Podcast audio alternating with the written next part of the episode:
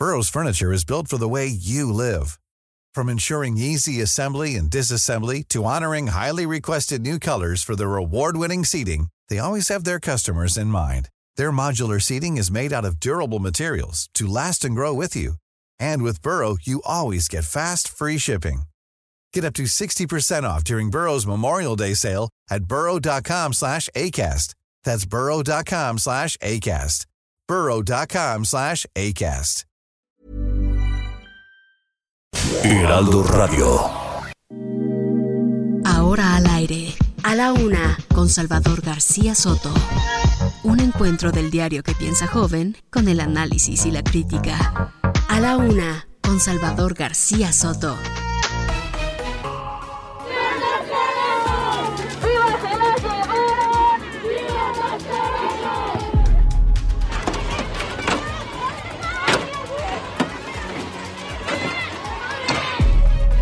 Estoy aquí en defensa de las compañeras como feminista altruista.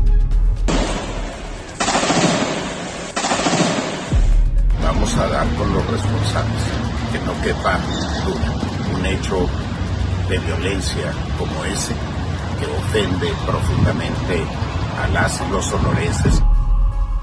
Desgraciadamente hubo eh, daños colaterales ahí, un policía municipal, el propio sicario y una muchachita que estaba ahí eh, como parte de la manifestación.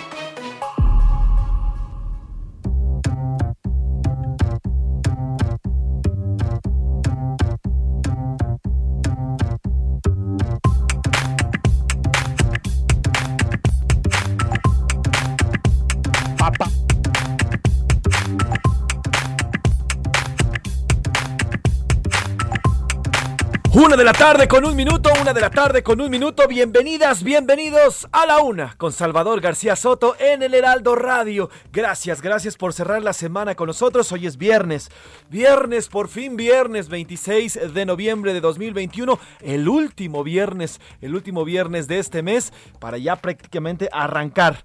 Pues ya, el último mes de este año, que se nos ha ido literalmente, suena cliché, pero no, se nos ha ido como agua entre tantas cosas. A nombre del titular de este espacio, el periodista Salvador García Soto, yo soy José Luis Sánchez Macías y le voy a informar, en unos minutos ya estará por aquí Salvador dándole las noticias, los comentarios, el análisis puntual y oportuno como todos los días. Lo hacemos a través de esta frecuencia y de todas las frecuencias del Heraldo Media Group y Heraldo Radio. Por lo pronto yo le agradezco de verdad encarecidamente la presencia, el que esté con nosotros, el que, se, el que nos sintonice, el que se tome el tiempo, estas dos horas de su vida, para compartir con nosotros este trabajo que hacemos un grupo de profesionistas, mujeres y hombres que desde muy temprano preparamos este espacio informativo con mucho cariño y mucho gusto y mucho profesionalismo. Saludo, saludo y mando un abrazo a todas las frecuencias de esta gran cadena que, como le decimos todos los días, cubre de costa a costa y frontera a frontera. Oaxaca, San Luis Potosí, Tampico, Tapachula, en Monterrey, Morelia, Colima, Culiacán, Guadalajara, La Laguna, en Ciudad del Carmen, en Coatzacoalcos, en Coatzacoalcos, en Tepic, Nayarit, en Tijuana, Tuxtla Gutiérrez, Villahermosa. También estamos del otro lado de la frontera norte, en Bronzeville y en McAllen, Texas. Bueno, pues saludo a todos, a todas a través de estas frecuencias. También estamos, claro, desde eh, el sitio del heraldo de México.com.mx. Ahí nos puede ver y nos puede escuchar todos los días a través de las frecuencias digitales, en todas las aplicaciones, en redes sociales, arroba Heraldo de México, también arroba S. García Soto, publicamos ahí la liga donde nos puede seguir de muy de cerca y ya por la tarde, si usted no tuvo oportunidad de sintonizarnos o quiere volver a escuchar el programa, tenemos nuestro podcast en Spotify.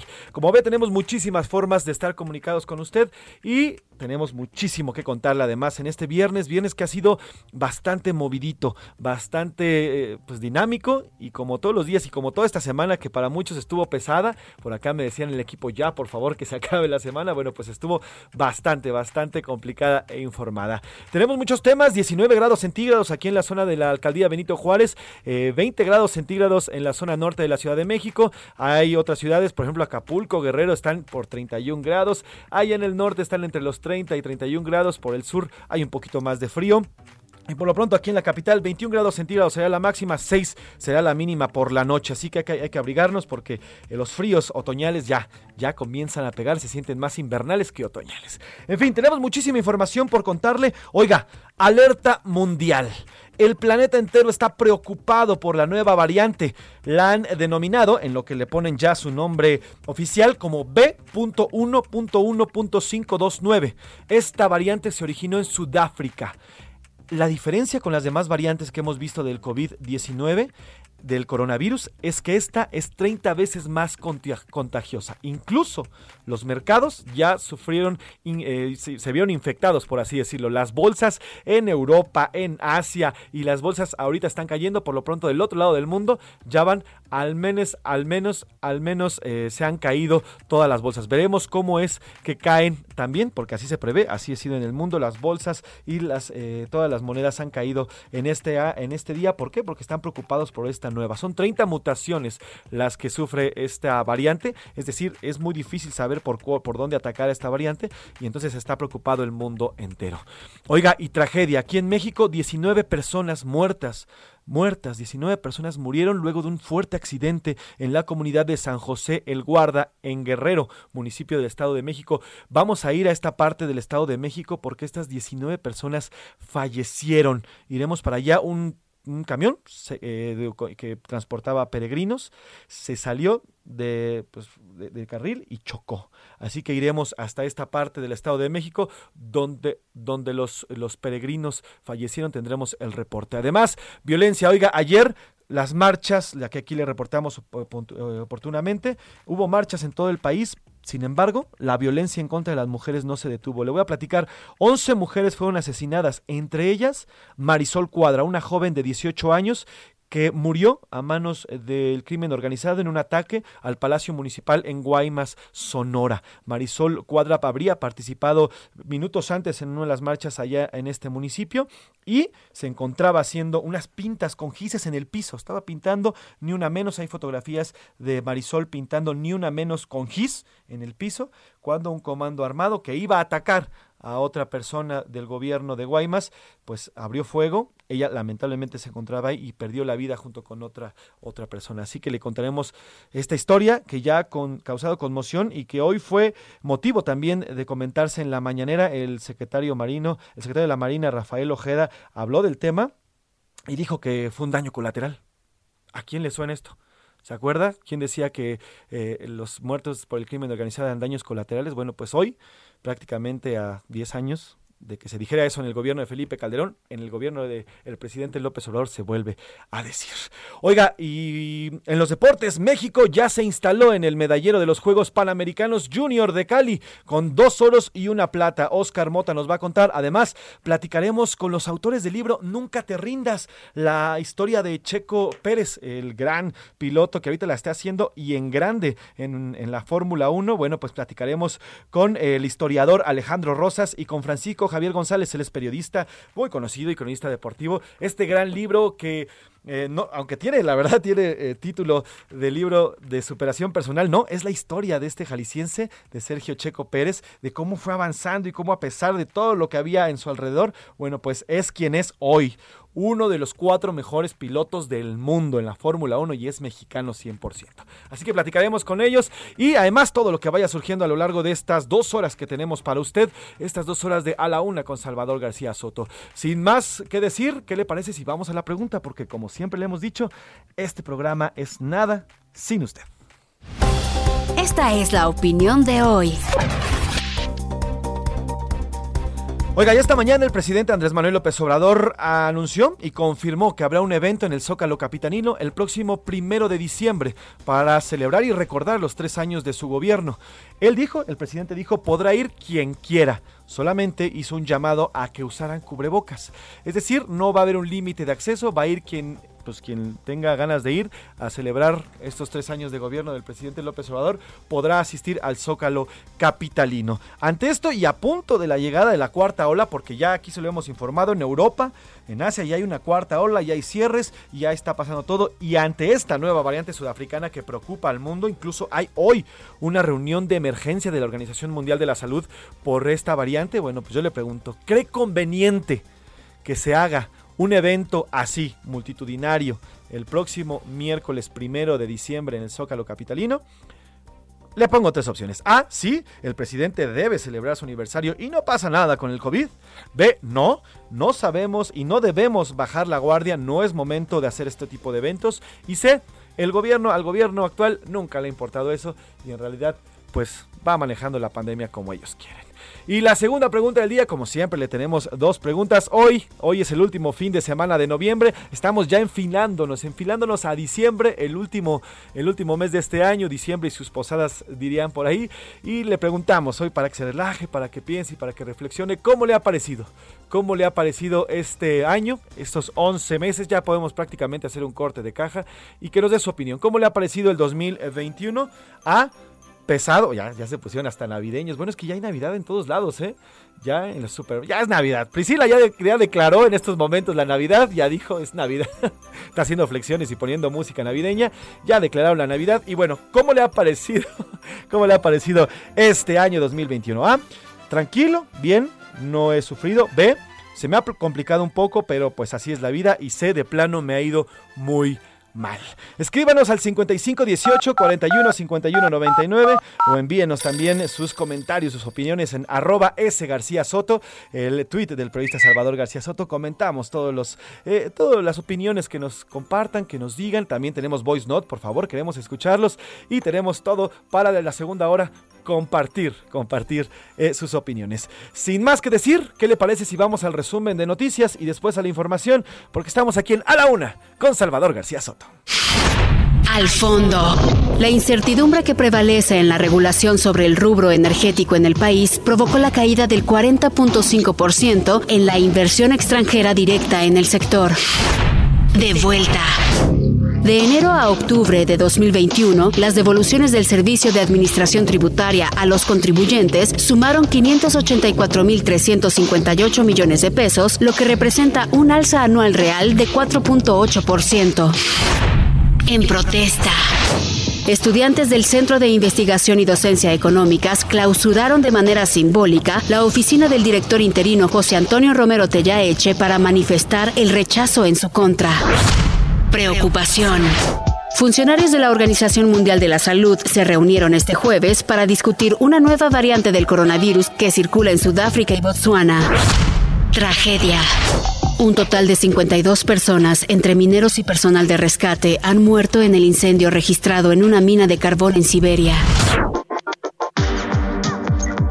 Una de la tarde con 12 minutos y vámonos a la información. Les saludo con gusto en esta mediodía de viernes, viernes 26 de noviembre. Le agradezco a José Luis Sánchez el haber arrancado este espacio. Vamos a la información, si le parece, con los temas más relevantes en este viernes, comenzando ya este fin de semana. Oiga, el mundo está otra vez en alerta. Una nueva variante de COVID-19 eh, llega desde Sudáfrica. Le han llamado la Omicron Inicialmente la conocíamos como la B11, B.1.1.529. Ahora la han bautizado ya como esta variante de Omicron y el mundo se está protegiendo contra esta variante. En Europa han decretado ya cierres de fronteras de vuelos procedentes de Sudáfrica. Estados Unidos está analizando si cierra también sus fronteras a Sudáfrica. 27 países ya han suspendido estos viajes desde el sur de África. Los residentes que lleguen de esa zona tendrán que someterse a una prueba y a un periodo de cuarentena hasta el momento los casos se concentran principalmente en esta región de África, en Sudáfrica, con alrededor de 100 casos ya confirmados, pero podría extenderse más. Expertos señalan que es la peor variante que hayamos conocido del COVID y esto no es una buena noticia para nada, sobre todo para un país como México que tiene sus fronteras abiertas a todo el mundo. Aquí ya le hemos dicho y no lo digo ni con sorna ni con simplemente porque es la realidad. Aquí recibimos y les damos la bienvenida a todas las variantes de COVID del mundo. Ya nos han llegado todas, todas las que han surgido en el mundo han venido a México porque aquí no hay ningún ninguna restricción. Las restricciones son mínimas para los viajeros y turistas de todo el mundo. Bueno, pues expertos están diciendo que esta puede ser la peor variante porque presenta múltiples mutaciones. Hasta 30 mutaciones han encontrado en esta variante del SARS-CoV-2 eh, eh, del eh, virus de la COVID. Especial, especialistas de la Organización Mundial de la Salud están convocando a una reunión de emergencia este viernes para analizar las implicaciones de esta pues de esta nueva variante que ya está generando incluso una ola de preocupación en todo el mundo. Incluso se reflejó en los mercados internacionales, los mercados de Asia ya cerraron a la baja después de que se conociera esta nueva variante. Tokio retrocedió 2.53%, Hong Kong bajó 2.67%. El viernes negro, provocado por esta nueva variante del COVID, se extendió a Europa. París, la bolsa de París se desplomó 4.75%, Alemania bajó 4.15% y Londres cayó 3.64%, mientras que Wall Street abrió hoy en rojo. El Dow Jones caía hasta el momento 2.44%, el Nasdaq retrocedía 2.09%, mientras que el Standard Poor's bajaba 2.09%. Hasta acá, hasta México está pegando ya esta ola de caídas financieras provocadas por esta nueva variante del COVID. La Bolsa Mexicana de Valores cae 2.11% y el dólar, el dólar está en su peor nivel desde septiembre del año pasado. Tenemos en este momento una cotización promedio de 21 pesos, 21 pesos con 82 centavos por dólar, casi 22 pesos. Así está golpeando al mundo esta, esta nueva ola de esta nueva variante de, del virus eh, SARS-CoV-2, esta variante que han mm, bautizado como la Omicron, que se suma además a la cuarta ola de contagios en Europa. Vamos con Milka Ramírez para que nos explique esto. Y mientras acá en México, el presidente López Obrador convocando hoy a que todos vayan al Zócalo el próximo primero de diciembre, dice que quiere una manifestación masiva con todo el mundo. Así, México siempre a contracorriente de lo que está pasando en el resto del planeta. Una nueva mutación del COVID-19 está generando preocupación en el mundo. Se trata de la variante B.1.1.529 o variante sudafricana y generó terror entre la comunidad científica porque es una amalgama de más de 30 mutaciones del virus. Esta es la primera vez que se les ve juntas. Hasta el momento hay 77 casos totalmente confirmados, 76 localizados en Sudáfrica y uno en Hong Kong, aunque los expertos creen que ya se extendió a otras partes del mundo debido a su fácil transmisibilidad. Todavía se sabe muy poco de esta mutación, sin embargo el mundo lo está tomando en serio. Francia decidió suspender los vuelos desde estos destinos con efecto inmediato. Además, Alemania, Italia, República Checa, Países Bajos, Austria y Croacia vetaron totalmente las conexiones con Sudáfrica. Ursula von der Leyen, presidenta de la Unión Europea, incluso recomendó a toda la Unión que adopte esta medida. La Comisión Europea ha propuesto hoy a los Estados miembros activar las medidas de emergencia en los viajes procedentes de Sudáfrica y otros países afectados para parar la expansión de la nueva variante. Todos los vuelos a estos países deberían ser cancelados hasta que tengamos más información y comprendamos el peligro real que representa esta nueva variante. Y a pesar de que en México no hay indicios de que ya haya llegado esta variante, todo sigue igual. Las medidas en los aeropuertos del país siguen siendo las mismas y no se han restringido vuelos ni se han robustecido las acciones preventivas. Para la una con Salvador García Soto, Milka Ramírez. Pues ahí está, esta nueva variante del SARS-CoV-2, del virus que provoca la enfermedad de COVID, pues allá está asustando a todo el mundo, incluso incluidas las bolsas de valores en todo el planeta que han caído en esta jornada. La, ayer las de Asia, que ya cerraron, y hoy las de Estados Unidos y América Latina, incluido México. Estamos viendo pues el efecto solamente con que se sepa ya que existe, que se hayan confirmado 100 casos. Esto eh, por lo que le comentaba a los científicos, si hay una reunión de emergencia en la Organización Mundial de la Salud para analizar esta nueva variante, porque se le considera que tiene hasta 30 mutaciones, es decir, sería una variante mucho más agresiva que las que hemos conocido hasta ahora. La última vez que tuvimos una variante nueva, la Delta, que se dio a conocer allá en la India, tardó más o menos 15 días en llegar a México. ¿Cuánto le gusta que se tarde esta? Insisto, no hay ningún control, no hay ninguna restricción a los viajeros que vienen de todo el país. Usted puede ver a los turistas aquí en México, en Oaxaca, en Puerto Vallarta, en, en Cancún sin cubrebocas, ¿eh? ya no usan cubrebocas los extranjeros y llegan al aeropuerto y nadie les pregunta nada, nadie les pide una prueba. Entonces, pues prepárese usted y cuídese usted porque las autoridades no lo están haciendo. El presidente hoy convocó, no sé si tengan por ahí el audio para escucharlo, para escuchar el contrasentido, convocó a una movilización, a una concentración masiva. Entre más gente vaya, mejor, dijo el presidente. Le preguntaron, ¿hay un límite de asistencia? No, no, no hay límite. Quienes quieran venir todos, porque tenemos ya mucho tiempo que no nos vemos. ¿Qué quiere el presidente? Que vaya la gente a aclamarlo, que vayan a aplaudirle. Y bueno, el, COVID, el COVID no importa para el presidente de México. Escuche usted.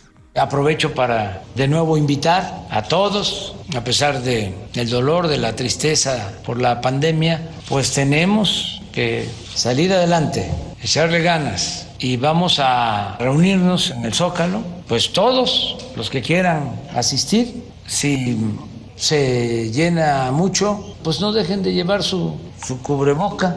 Miren, aquí lo traigo, este, para cuando se requiere. Pues ahí está el presidente llamando a una concentración masiva en el Zócalo este próximo primero de diciembre para conmemorar su llegada al poder. Pues eh, ya escuchó usted, pues cuando mucho pide que lleven cubrebocas, no, no importa el número de asistentes, esto cuando en el país ya se están aumentando también los contagios, ¿eh? ya la cuarta ola está empezando aquí, en, hoy se dio a conocer, bueno, ayer la Secretaría de Salud reportó por segundo día consecutiva más de 44.128 casos de contagio nuevo, 4.128, estamos hablando otra vez que las cifras empiezan a repuntar y 263 muertes. mientras tanto, ah, decía el presidente y me quedaba yo pensando, ya, ya es, hay que salir, tenemos que salir adelante adelante, dice. Y yo me pregunto cómo saca el país adelante convocando a la gente al Zócalo. ¿Eso en qué nos va a ayudar como país? ¿Nos hace mejor país? ¿Nos va a dar más seguridad? ¿Nos va a dar más salud? ¿O, o en qué? Porque dice que hay que salir adelante y por eso hay que ir al Zócalo a aplaudirle al presidente. Bueno, pues ahí está lo que dice. Le decía, aquí en la Ciudad de México se decretó, a pesar de este incremento de contagios, que vamos a otra vez a seguir en semáforo verde. Ya son ocho semanas consecutivas y seguiremos dos más en semáforo verde, así lo dijo hoy el funcionario del gobierno capitalino Eduardo Clark. Siguiente. Eh, continuamos dos semanas más en semáforo verde. Ayer recibimos la notificación del Gobierno de México, estamos en cuatro puntos de 40, entonces seguimos estando dentro de los parámetros del semáforo verde y por esta razón continuamos dos semanas más. Esto ya le haría ocho semanas consecutivas en este color del semáforo. Siguiente. Pues sí, le, dejan el semáforo verde para que el presidente pueda hacer su, su, su meeting, su concentración a gusto en el Zócalo. Pues ahí están las cosas. Cuídese de verdad usted, seguimos en pandemia, no se confíe, hay, nueva, hay esta nueva variante que no tarda en llegar a México, así es que sigamos cuidándonos cada uno de nosotros. Las autoridades no lo van a cuidar, las autoridades están en lo suyo, unos haciendo campaña para el 2024, otros haciendo campaña permanente como el presidente López Obrador. No, no les preocupa mucho ya la salud de los mexicanos. Vámonos a otro tema. La mañana de este viernes hubo un fuerte accidente en la comunidad de San José El Guarda, allá en, Guerrero. Esto es en el municipio de Joquicingo.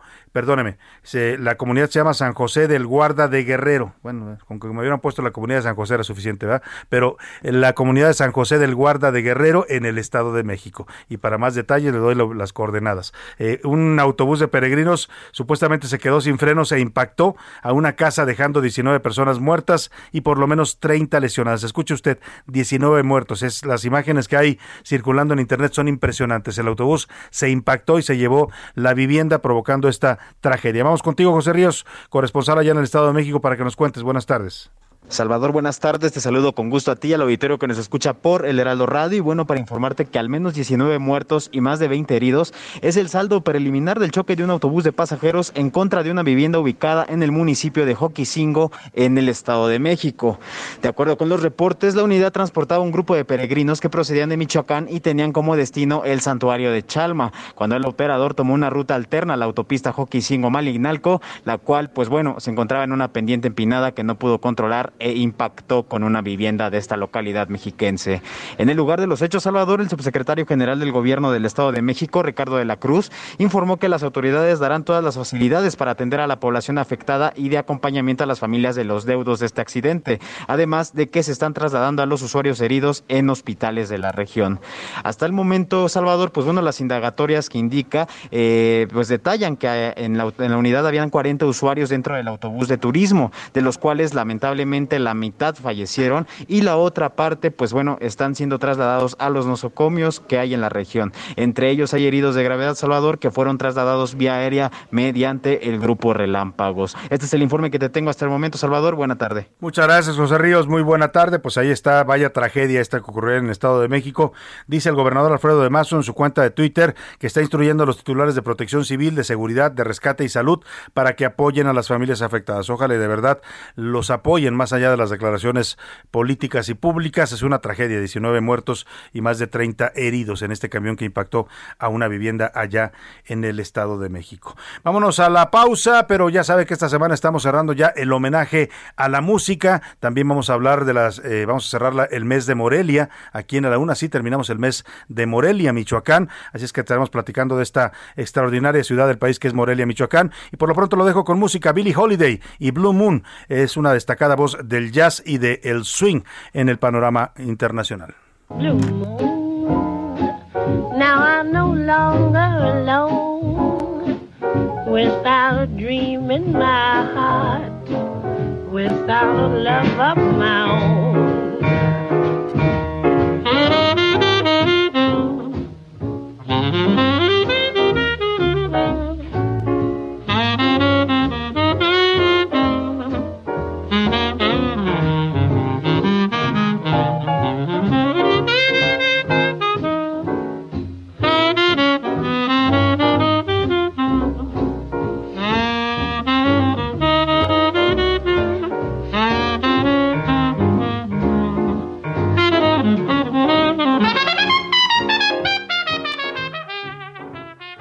Escuchas a la una con Salvador García Soto. En un momento regresamos.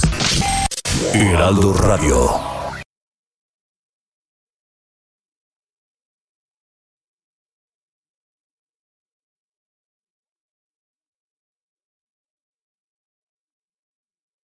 Heraldo Radio. Sigue escuchando a la una con Salvador García Soto. Ahora, la rima de Valdés. O, de Valdés, la rima. Ayer se conmemoró una fecha harto importante, que la conciencia levante la fecha que se fijó mundialmente, decretó el Día contra la Violencia de Género. Es emergencia que se difunda el mensaje y de respetar el viaje de mujeres en urgencia. Dicen que no se les toca con el pétalo de una rosa, sería una estúpida cosa, pero algo más me provoca reflexión, que no es tan loca. Muchos tipos de maltrato han sufrido las mujeres, pero tú, ¿de cuáles eres? Aquí te propongo un trato. Tú dirás si es insensato. La peor de las violencias se encuentra en la cabeza. Ahí te dejo eso en la mesa, con la total transparencia. Reflexiona con prudencia. Es una cosa muy fea porque el desprecio es idea que muchas personas tienen, a ver si ya se detienen de pensar mal, que así sea.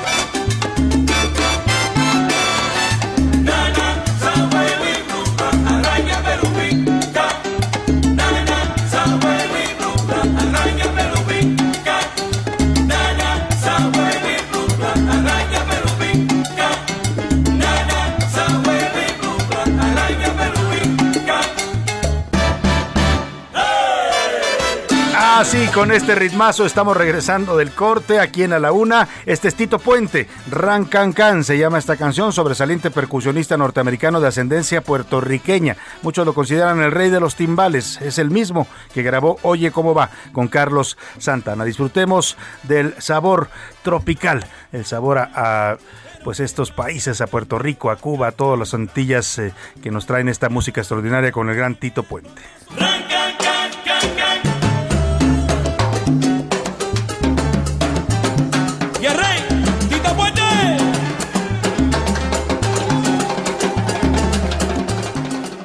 A la una, con Salvador García Soto. Oiga, y vamos a otro tema. Eh, vamos a Michoacán porque integrantes de la sección 18 de la CENTE, la Coordinadora Nacional de Trabajadores de la Educación, irrumpieron con violencia en el Palacio Legislativo del Estado. Los señores de la CENTE hacen lo que les da la gana en Michoacán. ¿eh? Cuando quieren toman eh, vías férreas y, y, ahí los dejan por meses provocando pérdidas millonarias. Cuando quieren bloquean carreteras, toman casetas. Bueno, pues ahora les dio por ir a tomar con violencia el Palacio Legislativo del Estado. ¿Por qué no? Exigieron a los diputados que incluyan en el presupuesto de 2022 recursos para el pago de nómina de los profesores, pero con la federalización de la nómina magisterial, pues ya es el gobierno federal el que va a ser responsable de entregar los sueldos a todo el magisterio michoacano, así es que pues la petición y la toma violenta no tienen mucho sentido porque los pagos ya no los van a hacer los gobernadores, sino ahora los hace el gobierno federal. Iván Márquez nos cuenta de esta toma violenta de la CENTE allá en el Congreso michoacano.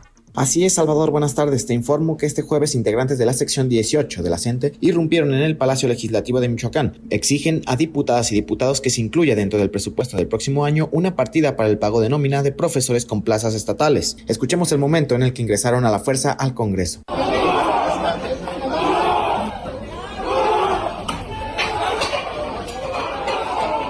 Salvador, los legisladores estaban sorprendidos por lo que pasaba, se quedaron inmutados sin saber qué hacer, por lo que el rol cambió. Los educadores estaban en el presidium y los políticos se bajaron a escucharlos. Un docente tomó la palabra y manifestó sus exigencias. Escuchemos. Se les pidió que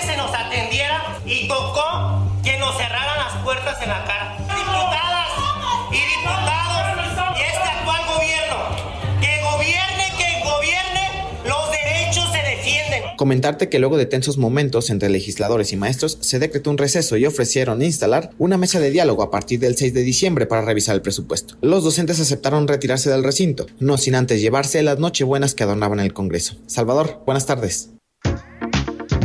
Bueno, pues ahí está esto que sucedió en Michoacán, nos cuenta Iván Márquez.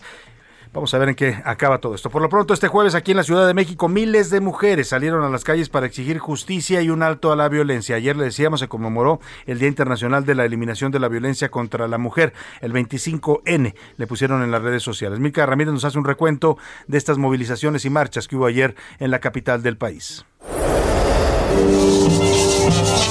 A Perla la mataron a martillazos. El hijo de Daniela lleva siete años buscando a su mamá. María tiene tres años pidiendo justicia y Diana encabeza una patrulla de deudores alimentarios. Ninguna se conoce, pero este 25 de noviembre salieron todas a exigir justicia y frenar los feminicidios. Yo jamás me había manifestado porque en contra de todo esto. Pero esto me indignó bastante.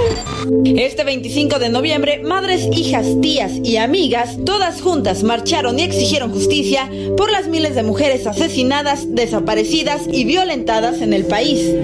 Mi hermana está desaparecida desde hace casi siete años.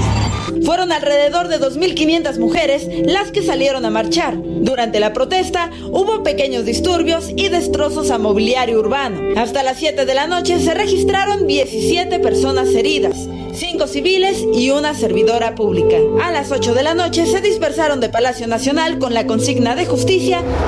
Para a la una con Salvador García Soto, Milka Ramírez. Pues así está, así estuvieron ayer las movilizaciones, algunos grupos, pues como suele pasar siempre en este tipo de manifestaciones eh, que defienden causas de las mujeres, eh, hubo grupos reducidos que generaron algo, algún tipo de violencia, hubo un enfrentamiento con, con las eh, guardias, con los policías de la Ciudad de México al, a la llegada al Palacio Nacional. Salvo eso, pues estuvieron las consignas y las exigencias de justicia con estas historias que escuchaba usted en voz de Milka Ramírez, historias desgarradoras, ¿eh? mujeres asesinadas. Mire, ayer le dábamos este dato y no es un dato menor ni hay que tomarlo a la ligera. En los tres años del gobierno de López Obrador han asesinado tres mil mujeres, en razón de mil por año. No es un fenómeno nuevo, pero sí se ha agravado también en este gobierno. Y vámonos a otro tema. Ayer, mire, ligado con esto, porque pues una joven que estaba manifestándose allá en Guaymas, eh, salieron también las jóvenes feministas en Guaymas a, eh, pues, a, a, protestar y a exigir justicia en este día de la lucha contra la violencia y una de ellas, una eh, pues eh, dirigente incluso de grupos feministas allá en Guaymas, Marisol Cuadras de 18 años, murió cuando eh, justo con la manifestación coincidió con un ataque armado al Palacio de Gobierno. Iban por el secretario de Seguridad Municipal de Guaymas, Sonora, llegaron hombres armados y comenzaron a disparar y esta jovencita pues quedó entre las víctimas. Hoy me llamó mucho la atención un, un, audio que compartió José Luis Sánchez, ahora se lo voy a poner un poco más adelante, donde el secretario de Marina dice, pues sí, lamentablemente fue un daño colateral, daño colateral, la misma palabra que usó Felipe Calderón para justificar las muertes de civiles inocentes en su guerra contra el narco. Hoy la vuelven a usar en el gobierno del presidente López Obrador, que decía ser la antítesis de Calderón. ¿eh? El presidente dice que está haciendo todo mucho mejor que Calderón. Bueno, pues no sé cómo será mucho mejor, pero lo que sí sé es que se están repitiendo cosas que vimos en el gobierno de Calderón. Escuche usted lo que dice hoy el secretario de Marina, el almirante José Rafael Ojeda. Alguno, desgraciadamente, hubo eh, daños colaterales ahí, un policía municipal, el propio sicario, y una muchachita que estaba ahí eh, como parte de la manifestación, que por cierto es hija de un miembro de la, de la Secretaría de Marina Armada de México. Una muchachita, una muchachita que tenía nombre, Marisol Cuadra se llamaba esta muchachita y no es ningún daño colateral, como dice el secretario de Marina, era una vida que se cegó por la violencia en este país, es lo que no quiere reconocer el secretario. Mire, nada más para documentar el optimismo, ¿eh? hay quienes dicen, ay, las mujeres exageran cuando salen y gritan y hacen sus movilizaciones y sus destrozos. Ayer, en este Día Internacional contra la Violencia hacia las Mujeres, murieron en México 11 mujeres. 11 ya no 10, que es el promedio eh, de, que dan muchas organizaciones feministas de muertes diarias de feminicidios. 11 mujeres fueron asesinadas ayer en México, justo en el día que se conmemoraba esta violencia. Tres ocurrieron en Baja California, tres más en una en Zamora, Michoacán, una en el Estado de México, Jalisco, Morelos, Nuevo León, Tabasco y Veracruz. Todas ellas fueron asesinadas, más la jovencita que murió en este fuego pues cruzado de la delincuencia organizada. Es decir, que en toda la República, pues la violencia contra las mujeres continúa. Pero vamos hasta Guaymas, Sonora, con nuestro corresponsal Gerardo Moreno para que nos cuente esta historia de violencia. Ayer el ataque al Palacio Municipal, donde hay una víctima inocente.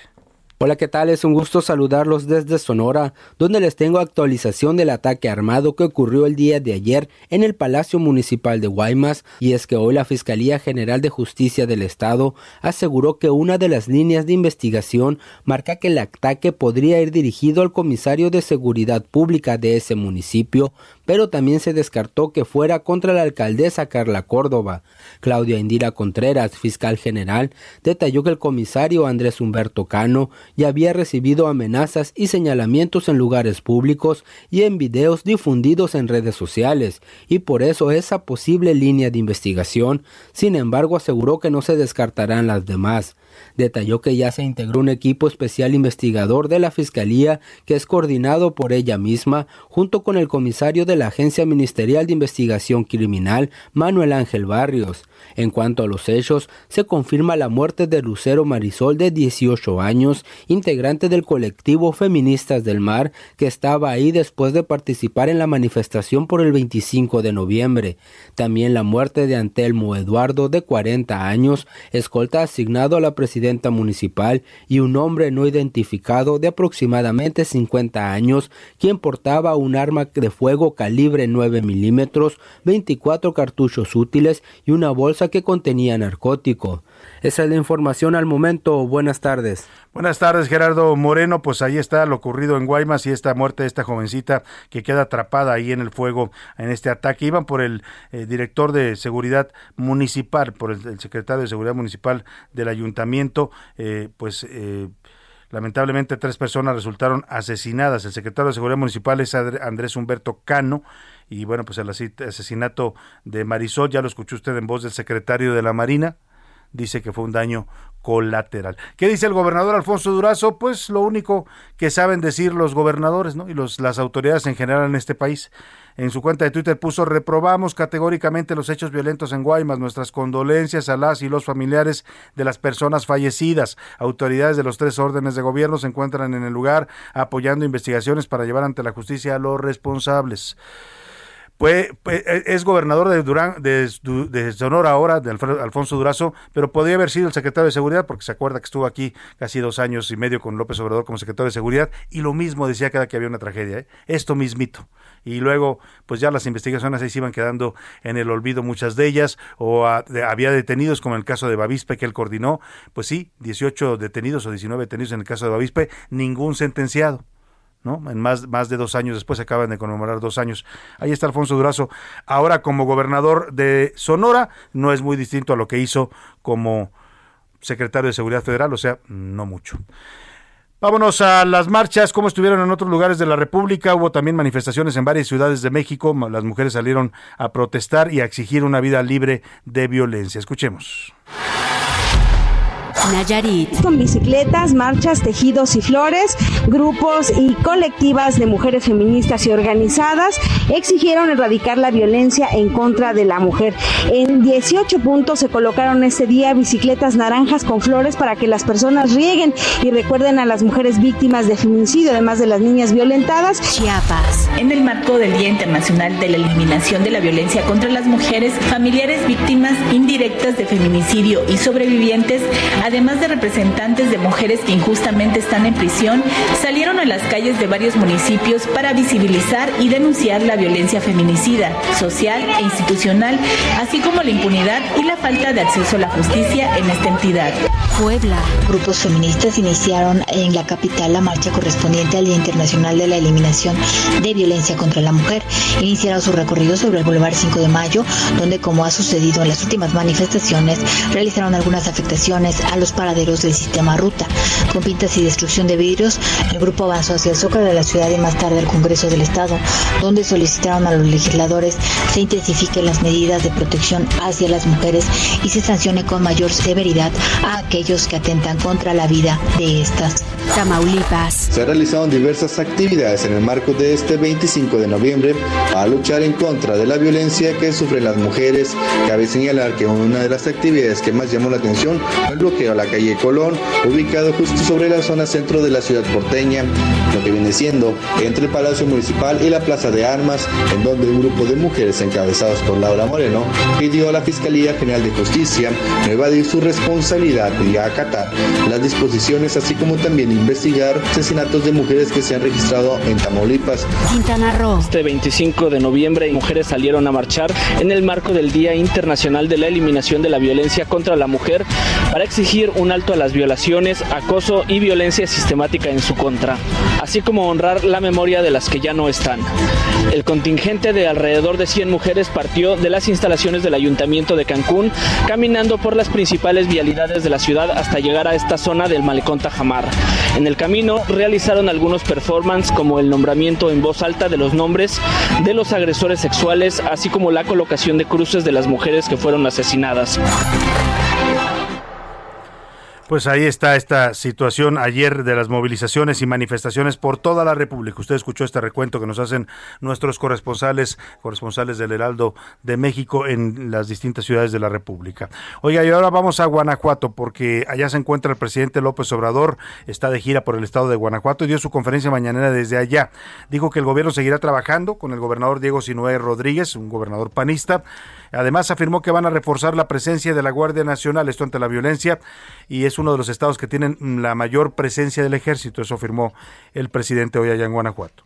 Vamos de todas formas a reforzar, vamos a que se tengan más elementos de la Guardia Nacional. Ya se han construido 17 cuarteles de la Guardia Nacional. Se tienen muchos elementos, tanto de la Guardia Nacional como de la Secretaría de Marina, de la Secretaría de la Defensa. Estamos trabajando, repito, de manera coordinada con el gobierno del Estado. El principal problema son los homicidios por enfrentamientos de bandas.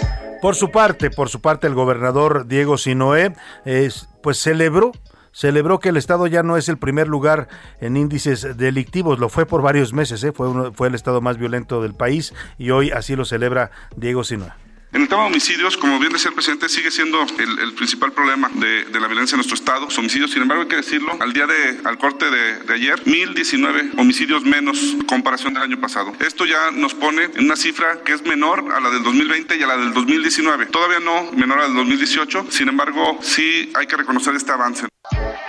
Pues ahí está el gobernador hablando de avances en una tierra que todavía hoy pues sigue siendo demasiado violenta para el Guanajuato que muchos de nosotros conocimos, ¿no? Usted se acuerda cuando uno decía vamos a Guanajuato decía vamos a la tranquilidad total, ¿no? Al provin a la, a la, cultura, a esta ciudad hermosa que tienen, que es la ciudad de Guanajuato, a esta ciudad pujante que es León, Guanajuato, a todo el corredor del Bajío, Celaya, Irapuato, que son ciudades muy productivas. Hoy todo eso está infestado de violencia y de hechos lamentablemente pues eh, delictivos. Vamos a estar hablando de esto. Eh, ahí también habló el secretario de la Defensa Nacional, Luis Crescencio Sandoval.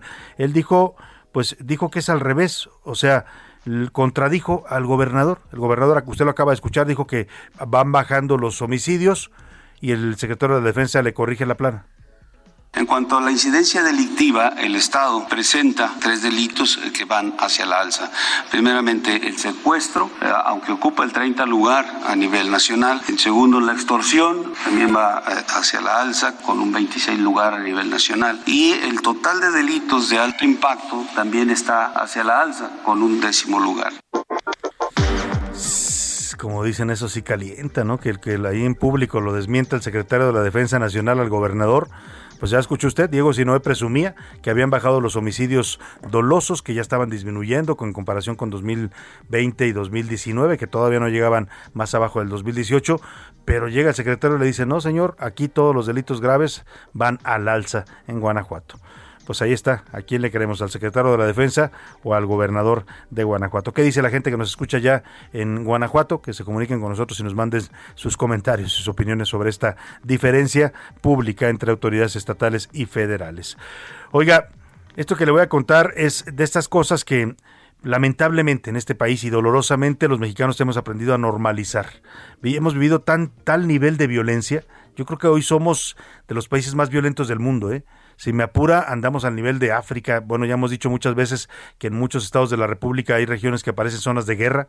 ¿no? donde suenan las balas constantemente. Aquí le ponemos lo que pasa luego con las balaceras en las calles de Reynosa, de Matamoros, de algunos municipios de Michoacán, en eh, eh, mire, en la clasificación internacional de violencia en el mundo, estamos clasificados como el tercer país más violento del mundo. Según la clasificación que hace el diario británico de Independent, se, nada más nos supera en violencia Afganistán y Guatemala.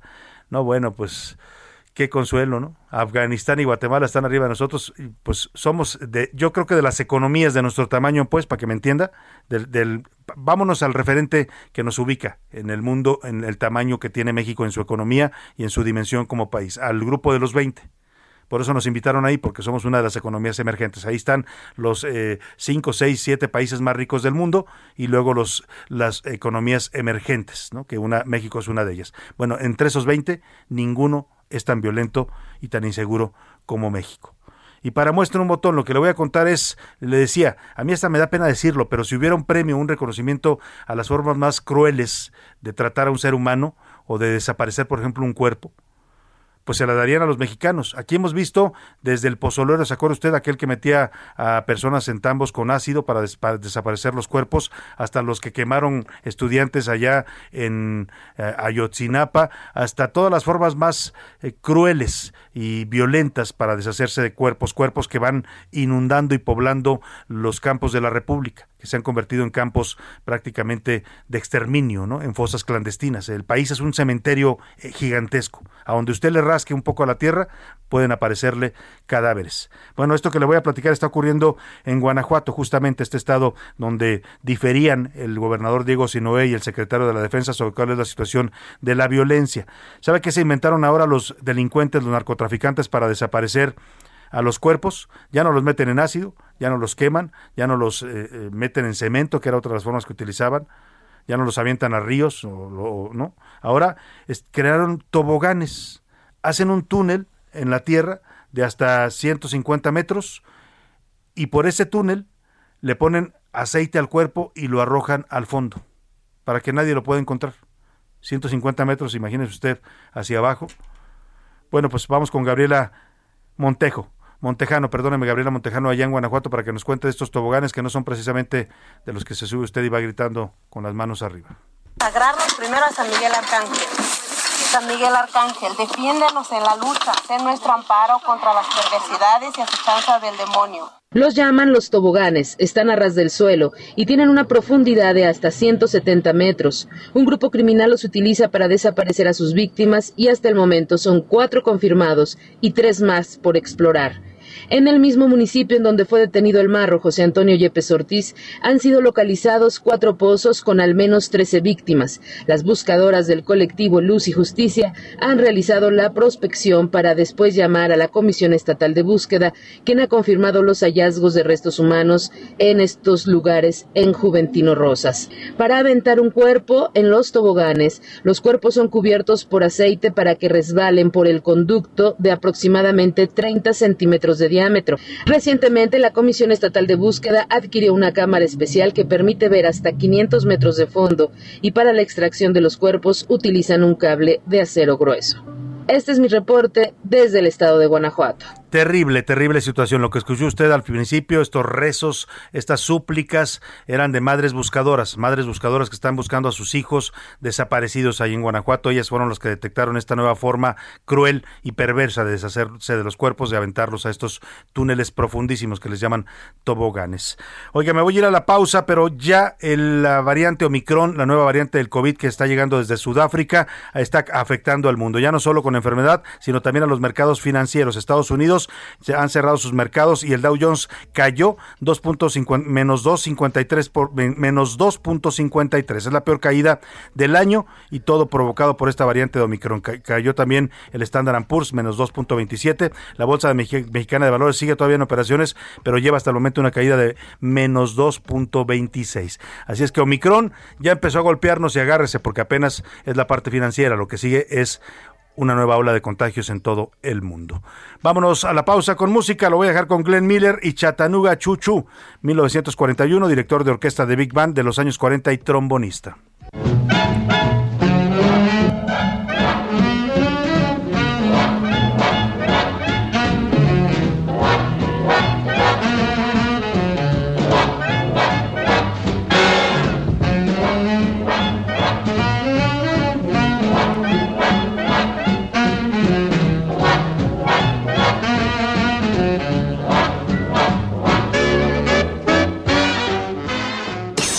Escuchas a la una con Salvador García Soto. En un momento regresamos. Heraldo Radio. Heraldo Radio. Ya estamos de vuelta con A la una con Salvador García Soto.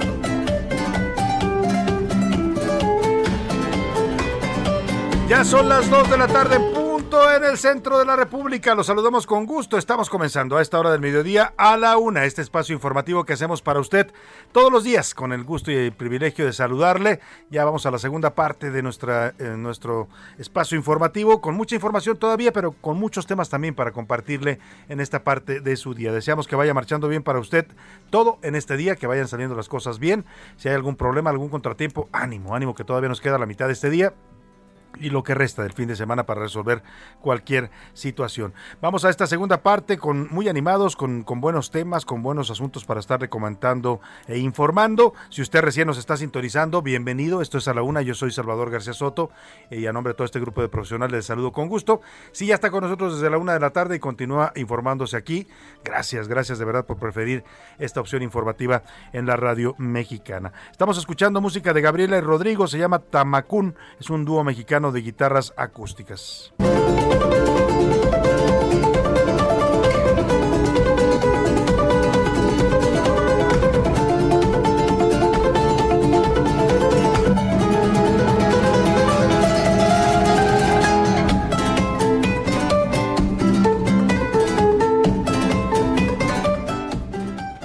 Y vámonos a los temas, a los temas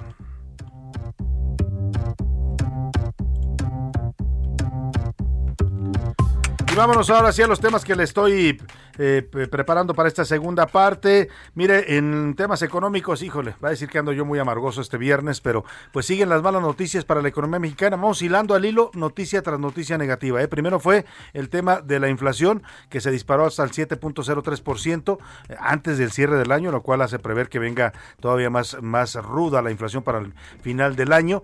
Y bueno, pues eh, ayer fue este tema del... De tipo de cambio que se puso nervioso con el nombramiento del Banco de México, igual también la Bolsa Mexicana de Valores, y luego también se dio a conocer esta mm, caída, en, eh, se da a conocer hoy una fuga de capitales de 14.596 millones de dólares. Es 1.147% más de los capitales que salieron del país en el mismo periodo del 2020. Son noticias que se están dando por parte de organismos técnicos como es el INEGI y preocupan. Le voy a contar de este detalle. En Chihuahua, le voy a platicar, liberaron a tres agricultores detenidos el año pasado después de las protestas por la defensa del agua en la presa de La Boquilla. Oiga, y también le voy a platicar lo que está pasando en Chihuahua con el gobierno de Maru Campos, la nueva gobernadora panista. Dicen allá en Chihuahua que llegó con la espada desenvainada la señora Maru Campos, corrió al rector de la Universidad Autónoma de Chihuahua. Así, lo despidió sin miramientos el Consejo Universitario ni siquiera opinó están revirtiendo el modelo educativo, los avances que había logrado este rector allá en Chihuahua. Y bueno, nos cuentan que está pues como como eh, eh, como Pancho Villa, la señora eh, Maru Campos, así llegó cortando cabezas por todos lados sin preguntar. Parece que todo lo que le hicieron a ella como alcaldesa, que se decía víctima y perseguida del señor Javier Corral, pues ahora se lo está cobrando con creces una vez que tiene el poder. Así pasa con muchos, ¿eh? Muchos llegan con resentimientos al poder y empiezan a actuar como tiranos. Les voy a platicar de lo que está sucediendo ya en Chihuahua con la gobernadora Maru Campos. En los deportes, en los deportes vamos a conversar con Oscar Mota.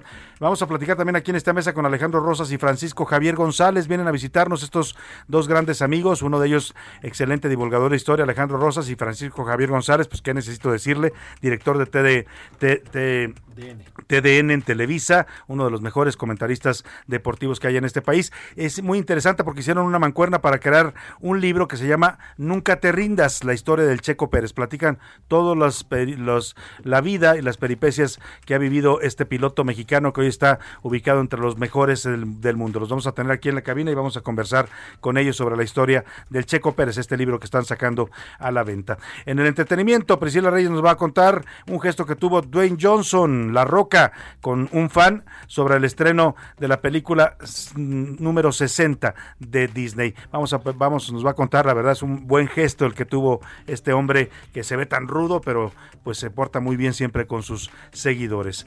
Vamos a estar platicando estos y más temas. Por lo pronto saludo con gusto aquí en la mesa a Priscila Reyes y José Luis Sánchez. Les doy la bienvenida. ¿Cómo están? Por fin viernes, Salvador García Soto, querido Jay y queridos radioescuchas, ya. No hay rascadera de fin de semana porque ya llegó. Aquí está.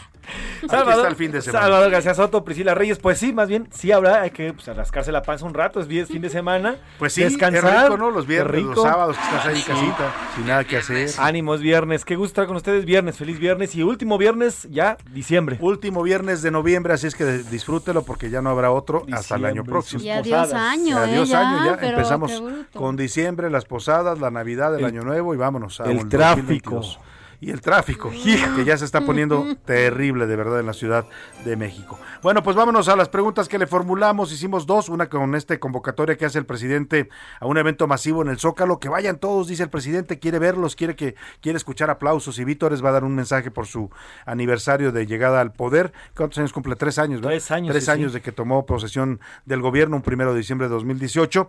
Y bueno, esto se da justo cuando estamos eh, recibiendo noticias de que el mundo está alarmado asustado, hay emergencia en la Organización Mundial de la Salud por la nueva variante del de SARS-CoV-2 del COVID que se llama José Luis. Ahora te digo, porque ya la, ya la Omicron. Acaban, Omicron justamente la acaban de bautizar. Con Omicron le acaban de poner el nombre. Ya tiene nombre el niño, como dicen, Exacto. y el niño está saliendo bastante agresivo, según nos dicen las eh, autoridades de varios países que ya están cerrando sus fronteras a los vuelos procedentes de Sudáfrica. Que al principio era B.1.1.529, así uh -huh. y ahora sí ya es Omicron después de esta reunión. Omicron se llama, y bueno, pues viene también para México, ¿eh? No tarda mucho en llegarnos por acá, no es que lo yo, no es que lo decía, pero lo hemos visto con todas las cepas, ¿eh? Todas las que salen en el mundo llegan a México muy pronto. Vamos a estar pendientes, por lo pronto en medio de este, en este contexto, pues el eh, presidente convoca esta gran movilización y le preguntamos qué piensa usted de este tema. También es el último fin de semana de noviembre, ya vamos a comenzar diciembre, le vamos a preguntar pues, ¿cómo describe usted este 2021? ¿Cómo lo definiría, no? En sus palabras,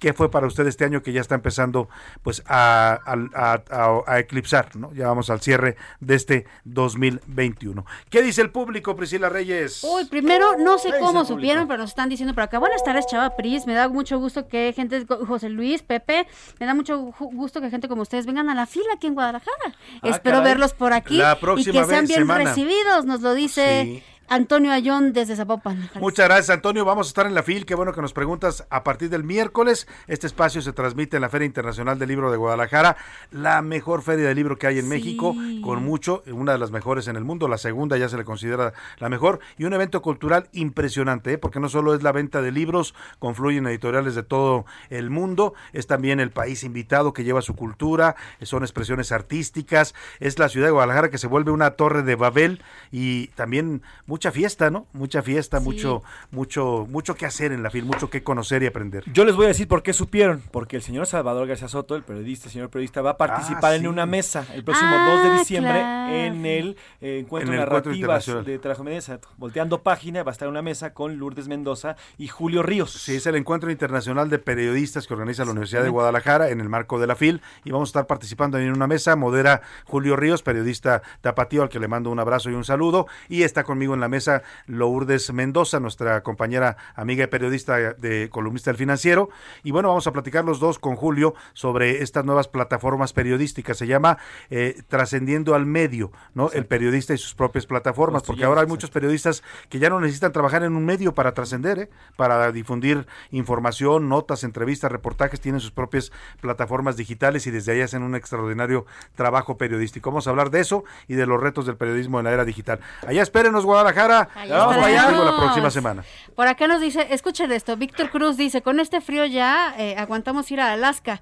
A las caguamas. A las caguamitas, dice, ¿no? Oye. Como, como Saludos, este Víctor. Ricardo Anaya, ¿no? Ah, sí, pero andaba yendo a las caguamas. Aunque Buen no fin de semana. Eh, um, a Salvador, Priscila, José Luis, lo del túnel, lo del túnel hay que tener tantita imaginación. Acuérdate que Guanajuato es tierra de momias. Saludos desde Coatzacoalcos, ah, mira, sí, nos cierto, dice es tierra por acá. de momias ahí. Salvador Ricardo Cosío Ibarra, al presidente López nunca le ha importado la pandemia, al contrario, como él dijo, le cayó como anillo al dedo. Es un loco, mitómano, ok, psicópata, etcétera, bueno, dicen sus, por acá. Sus opiniones, en, este, ¿no? Muy en esta opinión. Fox, Peña y Calderón le temieron a la concentración de gente porque en coro les rayaban la M. Y a AMLO le aplauden, dice este mensaje. No, no le temieron, también tuvieron sus concentraciones. Lo que pasa es que son estilos, ¿eh? El, al presidente le gusta mucho esto de llenar la plaza pública. El presidente sigue actuando mucho en, como, como presidente, como si fuera todavía candidato, Campaña. ¿no? Por eso le encanta tener los mítines y ah, que lo aplauda la gente y yo me debo a ustedes. Eso es lo que le gusta mucho. De eso, de eso se alimenta mucho el, el ego pues de López Obrador y su personalidad. Por eso le gustan ese tipo de concentraciones. La señora Sánchez dice, oigan, por favor, que suspendan el día 28 de noviembre la fiesta de San Andrés Ochimilco. Va a venir una banda grupera, no hay control de alcohol, Uf. ni de cohetes, ni de nada, señor alcalde. O sea, ya es este fin no de semana. La suspendió, sí. 28 de noviembre en Xochimilco. Así es. Pues ahí está la petición de los habitantes porque pues este tipo de eventos suelen terminar pues en todo, ¿no? En todo y ahora en tiempos de pandemia son bastante peligrosos. Buena tarde a todos a la una. Oigan, que cómo he pasado este año, pues mal, sin trabajo, es muy complicado la vida Uf. y su tránsito por ella, en fin. Qué fuerte, pues le mandamos un abrazo, mandamos un abrazo, un abrazo, ánimo, ánimo, también mucho ánimo, ya sabe, siempre hay que mantener, como dicen, la esperanza muere al último, ¿no? Que se llene el zócalo de Amlovers y el COVID se, se, encargue del resto, dicen por aquí un mensaje que nos mandan. No, tampoco, tampoco, no, no hay no, que desearle. No. Si usted ya pasó nunca. por esa enfermedad, no sé si ya pasó, pero yo no se la deseo a nadie. Horrible, ¿eh? ¿no? Es horrible, de verdad. Oye, hay una serie, The Morning Show, ¿la has visto? Es esta serie con Jennifer Aniston, eh, Reese Witherspoon, que retratan sobre el caso este de acoso sexual en un canal de televisión, en un programa. Y están ahorita en la segunda temporada en donde retratan cómo llega el coronavirus a Estados Unidos y a los medios de comunicación. Y Jennifer Aniston personifica lo que es tener un COVID. No, ¿qué, qué actuación se avienta, eh? O sea, un COVID que le está pegando, pero con, Pues aquí varios ya pasamos por eso, ¿no? Aquí varios en la cabina ya pasamos por eso. Algunos nos, fue un poco mejor, a otros no tan, tan, tan bien, otros se las vieron más duras. Hay de todo, ¿no? Pero sí, no hay que deseárselo a nadie. Y mire, no es que se vayan a contagiar los que vayan al Zócalo, es que ellos pueden ir a contagiarse ahí y luego contagiar a muchos más mexicanos. Es. es el gran riesgo. Buenas tardes, señor García. No creo que haya nada que festejar, pero sí mucho que lamentar de este pésimo gobernante. Buenas tardes a todos, a todo el gran equipo. Soy Carlos Rodríguez de Iztapalapa. Hacer un evento masivo el primero de diciembre es una soberana estupidez. Lo dicen así, tal cual. Este año ha sido de la fregada en todos los niveles, también nos dice este mensaje. Buenas tardes, soy Arturo Lona desde Tecámac. Al presidente no le importa esta situación, él podrá decir que tiene otros datos y a su vez otra información, no le importa la salud del país. Ahí está. Pues ahí están los mensajes de nuestro público. ¿Qué dice Twitter? Arroba S. García Soto, arroba S. García Soto, sobre el tema de eh, eh, lo que platicamos del presidente López Obrador, que lanzó esta convocatoria para el próximo miércoles primero de diciembre. El 66.8% dice que al gobierno no le importa, no le interesa. Eh, Así lo percibe, ¿no? Como desinteresado en este tema. Desinteresado, que es lo que les importa es el evento político, lo suyo, lo suyo, lo suyo.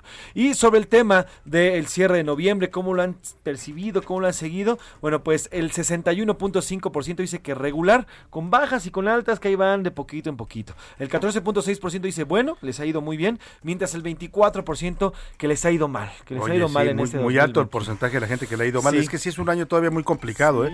No tan fuerte ni tan duro como el 2020 que terminamos odiándolo, pero, pero sí es un año difícil para muchos mexicanos todavía por toda esta situación de la pandemia, por todo lo que estamos pasando y viviendo. ¿Sabes qué? Creo que el 2020 nos, a todos nos agarró en curva la, la, pandemia y ya el 2021 fue como pues, las repercusiones de todo lo que dejó el 2020 con la llegada de la pandemia, con, nos fuimos adecuando, nos fuimos pues acomodando poco a poco, estuvimos en home office, pero ya 2021 con un regreso complicado que además pues las personas muertas y además todo lo que combina y todo lo que una especie de cruda, digamos. Pues y la cruda pues es peor siempre. La cruda es dura siempre. Pues ahí está nuestra opinión, sígase comunicando con nosotros al 55 18 41 51 99 y también por supuesto nos puede mandar mensajes y contactarnos siempre a través de arroba S García Soto. Vamos a más temas importantes en este viernes.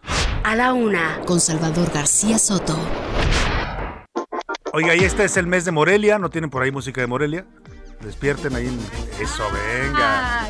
Ya. Vamos a escuchar un poco de esta música. Que además esta se baila mucho en las festividades allá en Morelia siempre, ¿no? El, sí. Juan, ¿cómo se llama? ¿Te gusta cómo baila? Juan Colorado. Juan Colorado. Juan Colorado me llaman y soy señores de Michoacán, dice esta canción típica del estado de Michoacán. Y es que todo este mes se lo hemos dedicado a Morelia, la capital de Michoacán, donde nos escuchan en el 1240 de AM. Y siempre cerramos la semana, eh, el mes más bien, porque estamos cerrando ya el mes de Morelia en la Una, con un personaje eh, representativo de este, esta ciudad, de la ciudad a la que estamos homenajeando, en este caso de Morelia. Y vamos a hacer contacto con el futbolista, extraordinario futbolista Heriberto Ramón Morales, mejor conocido como el Ramoncito Morales, que jugó también en los Monarcas del Morelia, originario de La Piedad, Michoacán. Qué gusto saludarte, Ramón. Muy buenas tardes. ¿Qué tal? Buenas tardes, ¿cómo están? Bien, con el gusto de escucharte. Aquí están conmigo Priscila Reyes, José Luis Sánchez y Oscar Mota. Hola, hola, hola, hola. Deportes. Te saludan también. Un saludo para todos. Oye, pues te buscamos para que nos platiques eh, eh, ¿Cómo es tu, tu eh, percepción de Morelia, esta ciudad donde has vivido, donde has jugado también al fútbol, donde tienes eh, raíces, familia en el estado de Michoacán? ¿Cómo es ser moreliano, Ramón? Pues digo, es una es una ciudad con que cada día ha crecido un poco más, sin duda que siempre con un aroma especial, muy bien ubicada en el, en el país, con en medio de las dos o dos de las ciudades más importantes de México, que es Guadalajara y el Distrito Federal, y con una pues con un aroma provinciano totalmente todavía hoy día eh, de, de, gente que pues que realmente eh, es muy arraigada a sus costumbres y que de alguna manera quiere ver crecer cada día más a su ciudad y a su estado, que no ha pasado momentos eh, tan simples en este último tiempo, pero que hoy por hoy parece que hoy con ante cambios en, en, la gente que gobierna parece que quiere volver a resurgir y a, y a buscar volver a posesionarte como una ciudad eh, plena, relajada, tranquila para que la gente pueda visitar y vivir su majestuosidad en el centro histórico y todo lo que puede aportar a nivel gastronómico también. Claro, sin duda alguna, tiene mucho que ofrecer Morelia y Michoacán en, general, bien lo dices tú, lamentablemente han tenido complicaciones de seguridad, pero eso no quita la grandeza de la sociedad moreliana ni michoacana. Estimado Heriberto, eh, cuéntame cómo entrenabas de chiquitito, cómo entrenabas y qué comías o qué tomabas ese domingo que practicabas después. Pues, Hablando sobre tu infancia ya.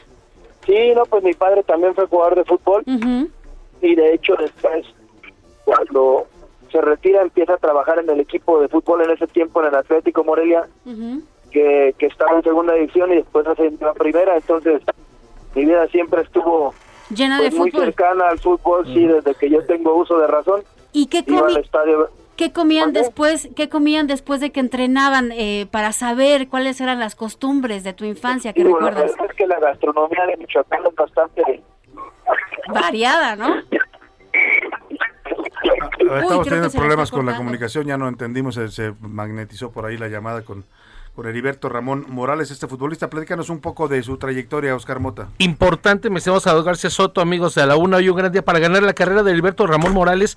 Destaca mucho porque fue parte, él ha sido siempre parte de, del fútbol en Morelia y fue eh, integrante del equipo que consiguió hasta ahora el primer título que tiene el equipo de Monarcas Morelia en el año 2000 y además hace algunos años cuando la mudanza viene eh, y se van a Mazatlán este equipo moreliano fue también muy reconocido con la pasión con la que él jugaba y con la que él obviamente defendía al equipo de Morelia. Mi estimado Ramón, te escuchamos nuevamente. ¿Cómo estás? Te saluda Oscar Mota. Buenas tardes.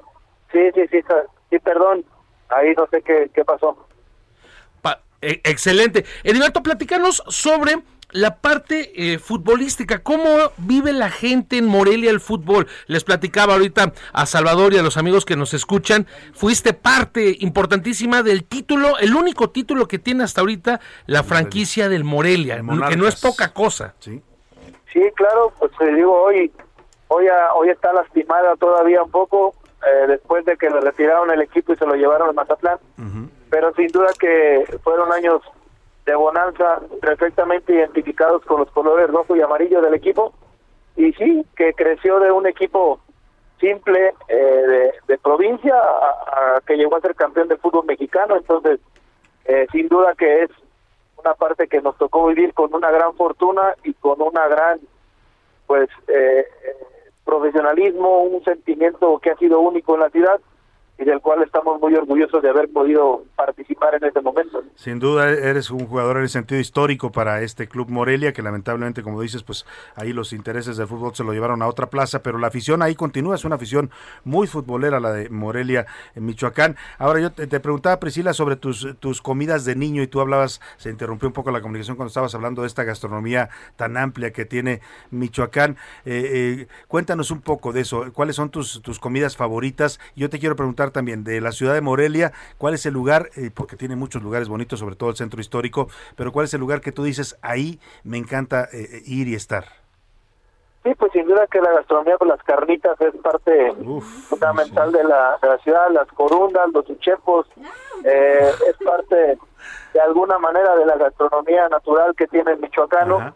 Y sin duda que, pues sí, el centro histórico es un lugar maravilloso para poder tomar un café, para poder ver un atardecer padre.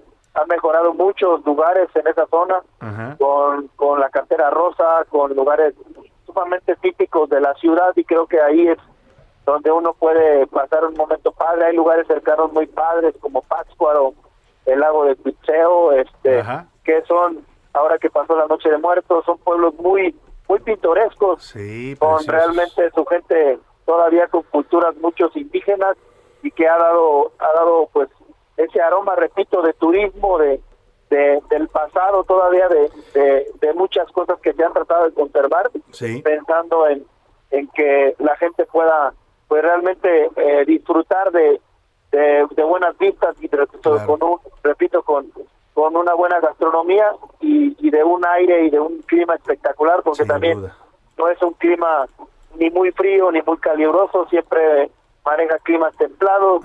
Regularmente, pues cuando es invierno de fresca, cuando es verano hace un poco de calor, pero en sí todas las tardes y, las mañanas son muy agradables y al mediodía también. Entonces, pues digo, me están preguntando de algo de lo que uno se siente sumamente orgulloso y a lo mejor puede parecer un tanto exagerado, pero de eso se trata, de que tú nos, nos transmitas ese orgullo y ese, ese, ese, ese, orgullo de ser eh, moreliano. Heriberto, tú eres nacido ahí en Morelia, ¿cómo describirías a, los, a un moreliano, a los morelianos, la gente en específico, cómo la describirías? Su forma de ser. Su forma de ser. Sí, sin duda que es gente totalmente provinciana, muy muy arraigada, repito, a sus costumbres, que realmente eh, a sus tradiciones y que hoy por hoy ha, ido creciendo de a poco. Hay organizaciones importantes o una de las más importantes que es Cinépolis, que es la familia Ramírez, que también es de ahí, de ahí. De ahí han crecido algunos desarrollos fraccionarios importantes, pero de a poquito ha sido lastimada en el anterior proceso pues por algunas cosas, creo que más en el tema de la pues de las autoridades de, de, los maestros, de las tomas de protesta, haciendo ojalá que que no sea así y que realmente Michoacán vuelva a florecer. Sin duda, que el, gente tenemos otra vez problemas con la llamada, hombre, una disculpa. Y, estaba en la parte más eh, importante, Ramón, diciendo esta, pues este sentimiento que tienen mucha gente, porque mire, la gente se siente orgullosa de su lugar, en un lugar como Morelia, como Michoacán en general, pero también sabe que la están pasando mal, sabe que es un estado que ha tenido problemas de seguridad, que han sufrido la violencia del narcotráfico y que eso pues va, va minando el ánimo de cualquier lugar. Por eso decía él, ojalá que esto pase, que las autoridades hagan algo. No solo es la violencia del narcotráfico, es también estas marchas, estos estas protestas de la gente que ya comentaba él mismo, pues ojalá y de verdad retomen la tranquilidad, porque son estados productivos, ya lo decía él, gente sencilla, gente eh, luchona, gente que le gusta salir adelante, pero que los gobiernos y las autoridades al no hacer su trabajo y no darles seguridad y estabilidad, pues afectan a todo este tipo de personas y por supuesto a los negocios. Y bien, tenía que ser futbolista Ramoncito porque nos metió un gol, golazo con la cadena de cine que mencionó. Con Además, con compa y todo. orgullosamente Michoacán, hay que decirlo, y hay que reconocer porque esta empresa, no voy a repetir el nombre para no hacerle promoción, pero es una empresa de carácter internacional, una transnacional mexicana, ¿no? Ha llevado los cines y este concepto a buenas partes del mundo. Vámonos a la pausa con música, Priscila Reyes. Vamos a escuchar a uno de los mejores grupos que ha habido de salsa, era de Nueva York, DLG, esto se llama Juliana. Juliana, te sigo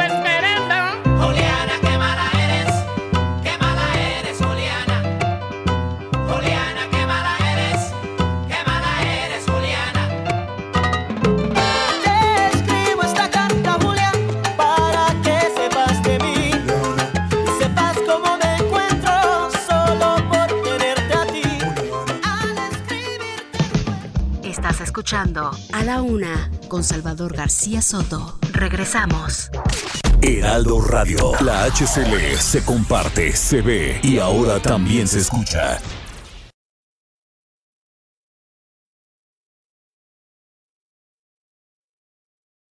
Heraldo Radio 98.5 FM, una estación de Heraldo Media Group, transmitiendo desde Avenida Insurgente Sur 1271, Torre Carrachi, con 100.000 watts de potencia radiada.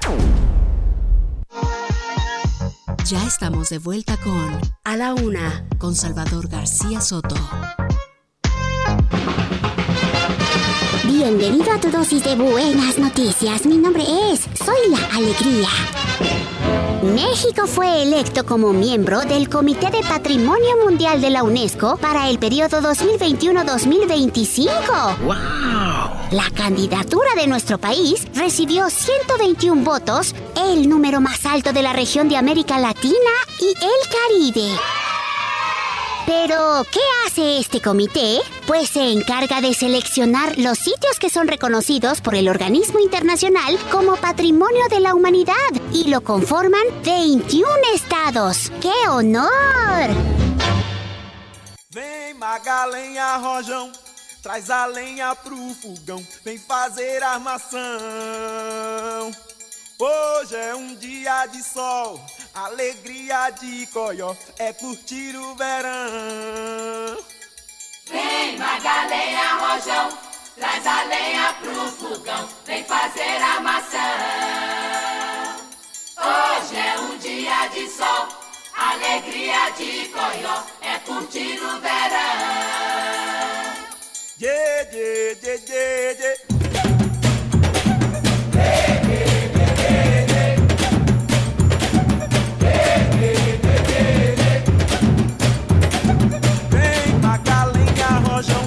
Ritmo inconfundible de batucada, esta samba que se baila allá en Río de Janeiro y en buena parte de Brasil, estamos regresando con Sergio Méndez y la Magalena, esta canción que hizo furor hace algunos años también en los antros y en las discotecas se tocaba mucho y la gente la bailaba. Es uno de los ritmos más alegres de la música brasileña, con uno de los máximos representantes también de esta música, el señor Sergio Méndez.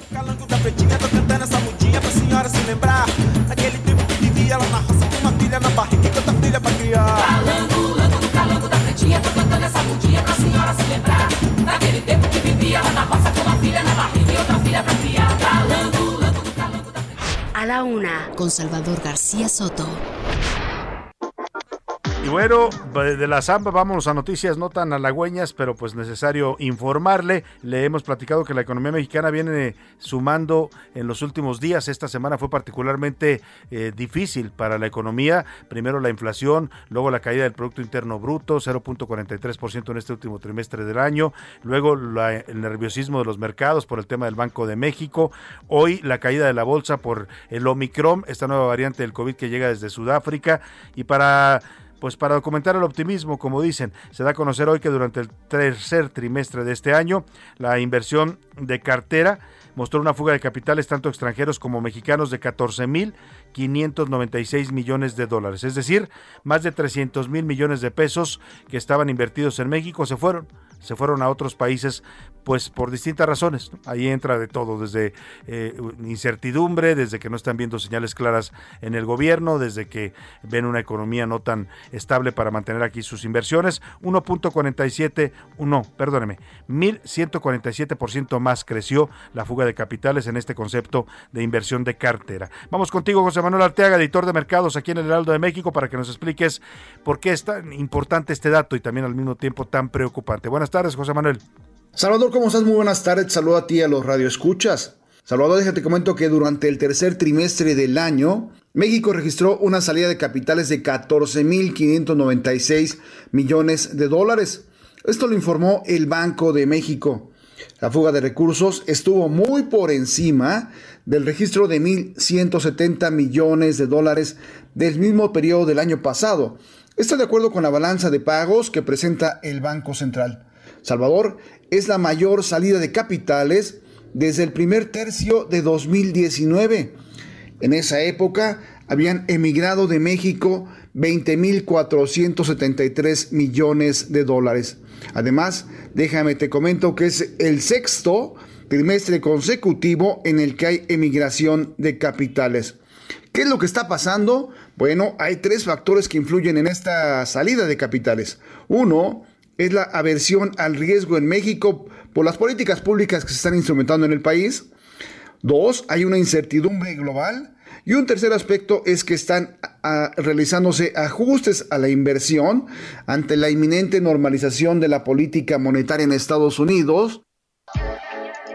Pues ahí están estos datos preocupantes sobre la fuga de capitales. No hay buenas señales en la economía mexicana, a pesar de que, bueno, pues el presidente decía ayer mantiene el optimismo y cree que vamos a crecer al 6%. Yo ayer decía, y de verdad lo digo de corazón, ojalá y el presidente tenga razón. Lamentablemente los datos nos dicen lo contrario. Rápidamente le informo, tres agricultores que habían sido detenidos cuando aquella toma de la presa La Boquilla en Chihuahua, ¿se acuerda? Cuando estaba la tensión al máximo entre el gobierno de Javier Corral, que ya se fue el señor Corral del gobierno de Chihuahua, y el gobierno federal por el tema de las aguas de Chihuahua, las aguas de estas presas que iban a ser entregadas al, a Estados Unidos por el tratado de aguas que tenemos con ellos. Bueno, en aquella movilización hubo varios detenidos, tres de los campesinos que fueron detenidos acusados de esta toma de instalaciones federales ya fueron liberados. Cuéntanos, Federico Guevara, de esta liberación. Buenas tardes. En efecto, Salvador, los tres agricultores que fueron detenidos en el conflicto de la presa La Boquilla fueron liberados la noche de ayer y salieron del cerezo de Aquiles Cerdán aquí en Chihuahua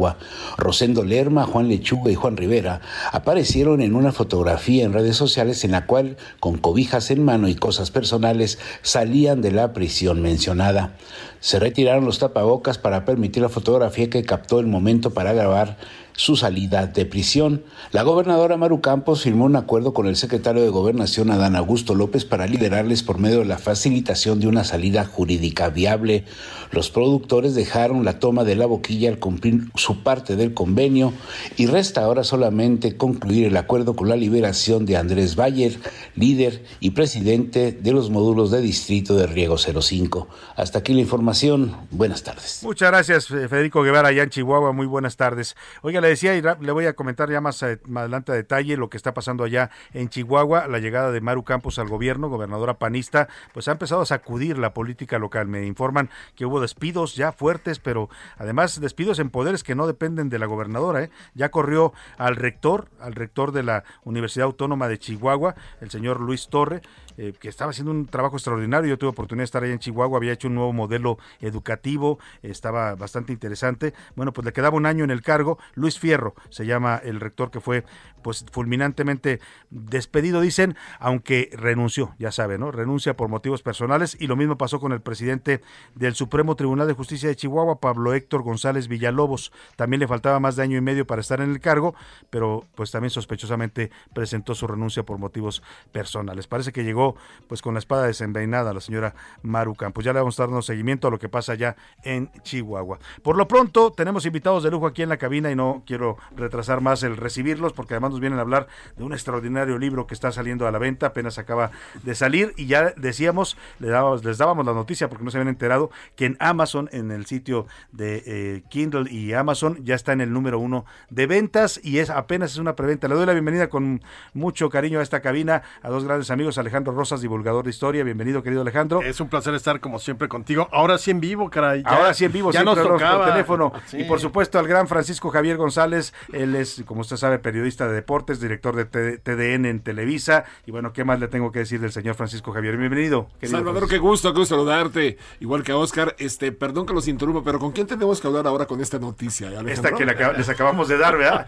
sí. Oye, es preventa y ya están en número uno de ventas, es muy buena noticia. Y nos la das tú, lo que le hace mejor todavía. Les decía que es un momento además oportunísimo en el que sacan eh, este libro, porque bueno, pues está Checo Pérez en los cuernos de la luna, lo acabamos de ver en el Gran Premio de México, ha estado en el podio en las últimas carreras. Eh, ¿Por qué deciden hacer juntos primero, eh, juntarse para hacer este extraordinario libro de el Checo Pérez? Se titula Nunca te rindas, la trepidante carrera del Checo Pérez.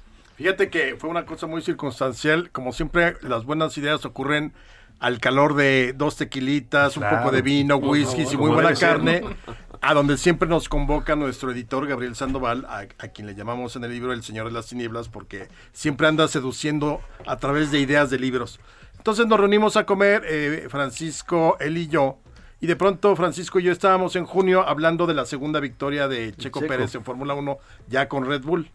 Entonces me imagino que él olió algo, alguna cosa así, dijo, no, pues creo que podrían hacer una buena mancuerna y nos dijo, ¿por qué no escriben ustedes dos la historia de Checo Pérez? Nosotros nos volteamos a ver, ¿verdad, Francisco? Así como de, ¿en serio? O sea, a él ni siquiera le gustan los deportes, pero él nos dijo, no es un libro de deportes, es un libro de el éxito de lo que puede hacer una persona Claro. dedicada a lo que le gusta, pero además afrontando una serie de obstáculos a lo largo de su vida. Escriban esa historia de éxito los dos y luego luego firmamos. Y empezaron, más ¿dónde firmo, y no? No, pues es que eh, gran historia, además, Francisco Javier, el- eh, un personaje checo que bien dice eh, Alejandro, tiene un lado humano muy, muy vendible, ¿no? Esta, esta caída que tuvo tan fuerte y luego volver a levantarse y llegar hasta arriba. Sí, sí, sí. a- Además, la verdad es que, que no se levantó una vez, se levantó varias, ¿no? Y sí, desde algunas de ellas, co- como bien describe Alejandro en el libro, una puñalada trapera, ¿no? Este, de, de- de Racing Point, cuando le hacen terminar su contrato cuando era vigente, estaba vigente todavía. Además, creo que ni le pagaron algo, ¿eh? Porque no, no tenía cláusula de, de rescisión. Entonces, sí, sí le ha pasado mal el checo, pero, pero yo te diría, Salvador, que, que la idea nace justamente pues de, de, de la pasión de Alejandro por la Fórmula 1, de mi afición por la Fórmula 1 también, que es bas- bastante más reciente, este, antes que el checo, pero este, pero más reciente. Y de una plática muy, muy, muy apasionada que, que, que, vio Gabriel que estábamos sosteniendo sobre, oye, pero viste cuando eso y el rebase y cuando llegó. Y, claro, claro. Y dijo, oigan, hagan algo, hagan algo con esto, ¿no? Entonces, este, sí es una buena historia, es, eh, como hemos dicho, no es un libro técnico de automovilismo. Sí. Si a alguien no le interesa un rabo de la Fórmula 1, que se dé la oportunidad de asomarse al libro. Es más la historia humana del personaje, sí, ¿no? Sí, porque además, por ejemplo, o sea, lo, lo vamos narrando en dos tiempos. Eh, hay que decirlo, no es un libro que llega hasta, hasta hoy.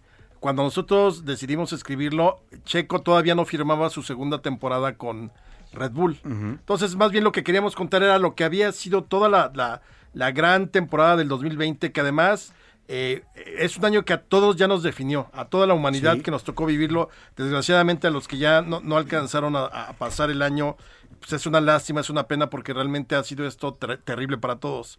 Y entonces decidimos contar ese año que fue muy difícil para él porque empezó como para muchos de nosotros, pues quizá había muchas esperanzas en el 2020. Sí. Él cumplía su décima temporada, eh, Racing Point estaba en un buen momento y yo creo que muchos en la humanidad teníamos planes y eso que de pronto los vimos totalmente cercenados, ¿no? Sí, sí, sí. Y entonces ahí vamos contando por una parte la temporada, lo que sucede en los deportes, lo que sucede en el mundo. Entonces es como muy de vida cotidiana, no, no, insisto, no es técnico de la temporada fecha por fecha, sino los momentos que la definieron, cómo se va de, de la esperanza al mundo oscuro, más oscuro y el panorama más oscuro, y luego cómo termina ya eh, pues triunfando. Resurgiendo, ¿no? Resurgiendo de las, como el ave fénix, de las cenizas, y, literalmente. Y la otra parte, perdón, eh, ¿Sí? Salvador, la otra parte es, eh, al mismo tiempo vamos contando el 2020, pero al mismo tiempo vamos contando toda la trayectoria de Checo Pérez desde que entra a los karts uh -huh. a los ocho años. Desde chiquito. Entonces desde es pequeño. como una serie, estás viendo una serie de televisión en un libro es eh, mil, mil, que al rato 2020, si me apuran ahí viene la serie de vengan los productores verdad debería. Este, se aceptan este ahora que están propuestas. de moda las bioseries. Alejandro claro. eh, Francisco muchísimas gracias por esto que nos platican. Y, y, además lo que platicaba este Francisco la puñalada trapera que le dan no cuando él ayuda a, a la escudería no a, a que no muriera. ¿Cuál consideran ustedes que es el verdadero talento de Checo Pérez? O sea, ¿cuál es el superpoder que tiene, pues para haberse mantenido ya 10 años en la Fórmula 1, más el que viene, ¿no? Yo, yo creo eh, que hambre y persistencia. ¿no? Es decir, yo creo que hay, hay momentos en que, en que él mismo lo, lo, lo dice y lo, lo, lo relatan las fuentes que, que consultamos quería tirar todo. Si yo me regreso a México, extraño a mi familia, extraño las jericayas porque me encantan los postres ah, sí, a Checo Pérez. Buen tapatío. Exactamente. Y este, y sin embargo resistió, resistió. Imagínate que, que, que, a los 14 años está solo en un, en una población en Alemania, en Alemania que no es Berlín todavía. Luego ya se va a Berlín, pero, pero sus primeros días en Europa son de una brutal soledad a los 14 años de edad, que se la pasaba llorando en las noches.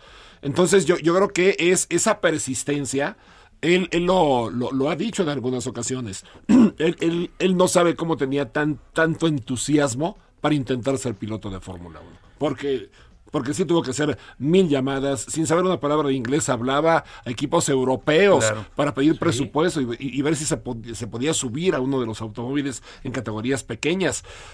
Le insistió muchísimo y, y no se cansó. Nunca se rindió. Nunca, Nunca se, rindió, rindió como dice el libro, y eso, eso lo define como personaje y también define este fenómeno, Alejandro, lo acabamos de ver cuando eh, hizo sus, sus, sus, vueltas aquí en el Paseo de la Reforma, 100 mil personas, fue sorprendente para todos. Finalmente uno piensa que la Fórmula 1 es un deporte más o menos Fifi. elitista, ¿no? Fifi, como dicen ahora en la 4T, pero eh, aquí fue una, un asunto masivo, o sea, el, el, el imán que está generando ya el Checo Pérez en este tema.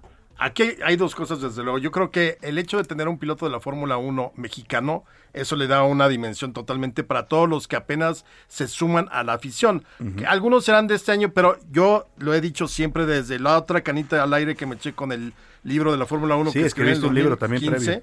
Eh, es siempre ha habido afición al automovilismo en México. Sí. Cuando fue la primera etapa de la Fórmula 1 se llenaba el autódromo del 62 al 70, la segunda del 86, 86 al 92 se llenaba.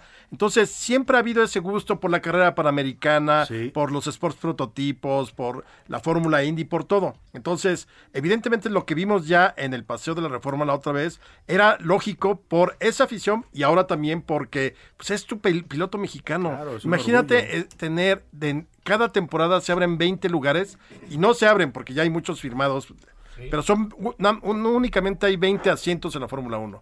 Y que Checo lo haya conservado durante 11 años habla de su talento. Tú, ahorita que preguntabas a Javier de, de dónde viene, no solamente eh, la, la vida de Checo Pérez es un constante, nunca te rindas. Sí. Y no es un libro, hay que aclararlo, no es un libro de superación, superación personal. personal. No, no, pero puede dar lecciones a muchos que necesiten. Y no viene el decálogo de Checo Pérez para ser feliz y, y- y ser exitoso. Pero yo creo que Ajá. sobre la lectura, porque además creo que hicimos dos grandes crónicas, ¿no? Creo que nosotros nos gusta contar historias, por eso bien decía Francisco, dense la oportunidad, han de decir, ay, qué flojera la Fórmula 1, dense la oportunidad. De leerlo. de leerlo. Se lee además con una velocidad de Fórmula 1. Como la de- Rápido. DVD. Rápido, Pero, eh, es una lucha constante que él ha ido afrontando, afrontando, afrontando. A ver, yo les quiero preguntar a los dos, y no sé si lo refieran en el libro, supongo que sí, porque si es la historia de la vida del Checo Pérez, tiene que aparecer Antonio Pérez Garibay, su claro. padre, el papel que juega y que además se ha vuelto muy visible ahora también con aspiraciones políticas. Siempre fue visible, ¿no? En, en- en su entorno, en su mundo, siempre fue visible. A ver, eh, Toño Pérez Garibay, que, que el Pérez lo, lo utiliza a partir de, de- de uno- de unos años a la fecha. Era Toño Garibay. ¿no? No, le gustaba el Pérez. Pues no lo sé, pero este, Había pero no lo utilizaba mucho, ¿no? A lo mejor había demasiados. Pero él, él eh, surge de, de la pobreza. Él, él, él ha declarado que cuando iban a eh, pensaban llevarlo al hospital este civil de Guadalajara, que es, es- es- es para gente necesitada, sí, pero hay que pagar una pequeña cuota. O sea, tampoco alcanzaba. Entonces él nace en casa de una tía. Y, y él surge de la, de la pobreza y se empieza a aficionar a los autos. Él, él es monaguillo. Él, él tiene mil oficios, ¿no? Para, para tra- tratar de salir adelante. Y le apasionan los autos. Y él corrió autos y ganó alguna vez alguna fórmula allá en Guadalajara. Este, porque se hizo amigo de, de- de gente poderosa que le gustaba el automovilismo. Y así se introduce en este mundo.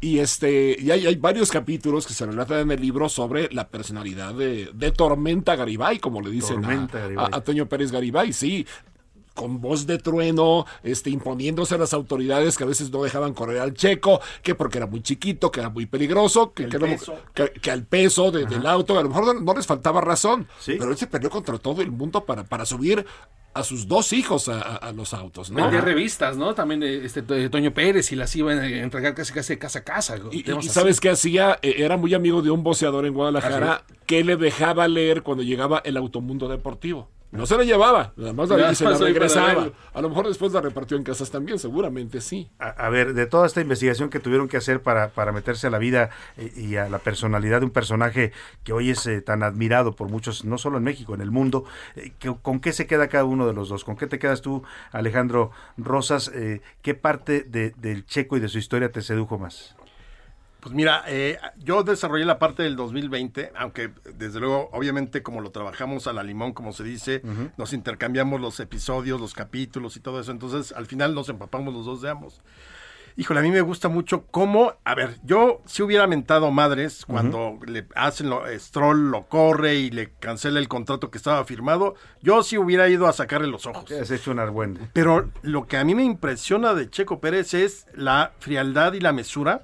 Y yo creo que después de tanto rumor que fue terrible, y toda esa parte me gusta mucho, es que él, en vez de hacerse chiquito, decía ya Ajá. a la fregada, o sea, me retiro. Aventar ya. todo, ¿no? Como hace mucha gente. Dio la mejor muestra de, de la- el talento de piloto que tiene a partir de que ya se sabía que él estaba fuera y que Vettel estaba dentro y él no tenía lugar.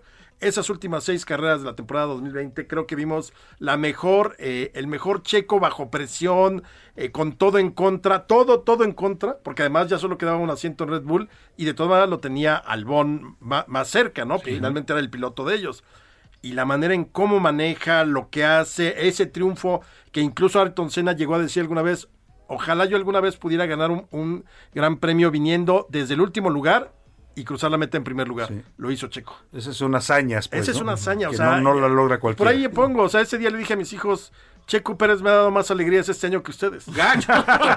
Híjole, pobres de tus hijos. Les mando un saludo a sus dos hijos que los conozco. Y hay un documental, ¿no? Y hay un documental que, que se transmitió en, en streaming donde ponen a Checo Pérez como el personaje malo de toda esta parte, ¿no? Cuando, con esta pelea con Stroll y demás, se dibuja a un Checo Pérez como si él Como si hubiera sido la culpa, claro. ¿no? Encima lo, lo dañan. De, ¿Tu parte de- favorita de toda esta historia? El, levantar la cabeza, eh, todas las veces que lo tuvo que hacer. Fíjate, ahora que, hablas este, rápidamente de, la serie de Netflix, que también lo que ha logrado esa serie es humanizar a los pilotos de Fórmula 1. Y es una estrategia de la Fórmula 1 junto con, Liberty Media y, por supuesto Netflix para conocer sus historias y adentrarse a un deporte que es muy especializado. Entonces, eh, a, a mí la parte que más me gusta de Checo Pérez es su bajo perfil, Sí, no es, no es un tipo que, no es como el papá, pues. El papá es mucho más estrellente, ¿no? Mucho más. Eh, Exacto, no, no, él, es de perfil bajo, él no se mete en líos, cuando se mete es de manera involuntaria, este, pero es muy valiente, muy, muy valiente. Y hoy, pues ves de repente que rebasa Hamilton y con Verstappen, pues, son cuates y coequiperos, pero pues ahí se van dando un tiro. Este, me, encanta el que Checo sea portador de tan buenas noticias. ¿Qué necesitamos hoy? Para un país y para, para mexicanos que necesitamos muy buenas noticias, estamos urgidos de eso, ¿no? Y es un personaje sin duda que se vuelve un modelo para muchos, ya decías tú, no es un tema de superación personal, pero sí es ver cómo alguien como él logra vencer tantos obstáculos y llegar hasta arriba. Pues la verdad, nos lograron transmitir esa pasión que, que, les vio el editor para invitarnos a hacer este libro y yo quiero invitar a usted que no se lo pierda, de verdad, nunca te rindas, la trepidante carrera del Checo Pérez es eh, de editorial Planeta. De Planeta. Y está ahorita ya en, todas las librerías, debe de estar ya en todo el país. Lo vamos a presentar en Guadalajara, no en la FIL. ¿Vas a la FIL? No. Eh, sino en, va a haber presentación el viernes 3 de diciembre ah, pues a las 5.30 de la tarde en el lugar que se llama El Colmillo en Puerta de Hierro. ahí los estaremos acompañando, vamos a andar también por allá, vamos a ah, ir a hacer radio, así es que ahí iremos a verlos también en su presentación. Pues felicidades Francisco Javier González. Un placer. Felicidades Alejandro Rosas. Qué buena mancuerna juntos, ojalá y surjan otros, otros libros más para que nos regalen libros de esta calidad que están haciendo. Muchas gracias. Gracias. A ambos. Y vámonos con la rola de la semana de los curuleros de San Lázaro. Le cantaron al decretazo del presidente que dice que no es decreto, que es acuerdo, como sea. Está recibiendo todo tipo de críticas porque se ve como una medida muy, muy autoritaria. Con el yo espero que se conozcan los contratos para evitar que haya corrupción.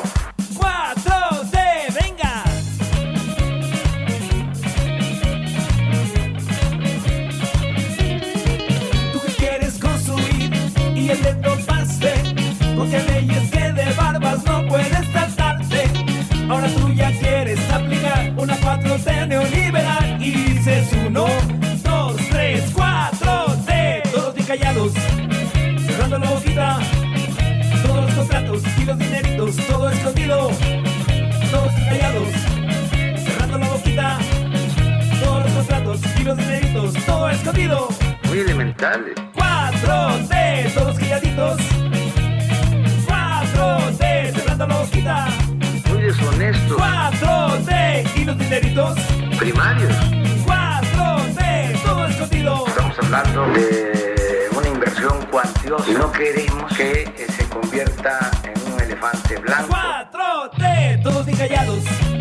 Cerrando la boquita. Primarios. Todos los contratos y los dineritos, todo escondido. Muy elementales. Todos bien callados cerrando la boquita. Todos los contratos y los dineritos, todo escondido. No es para tanto. Bueno, pues ya nos vamos, ya nos vamos, Oscar Mota. ¿Se te quedó algo por ahí rápidamente en el tintero de deportes? Rápidamente, tres medallas ya de oro para México en los Juegos Panamericanos de Cali eh, Junior. Entonces ya son tres de oro y una plata. Pues los dejamos con música, música de los Ángeles Azules. Para irnos sentimientos, eh, la cantan con Jimena Sariñana y yo nosotros lo esperamos aquí el lunes a la una. Pase un excelente fin de semana, descanse, provecho. Aquí nos vemos el lunes.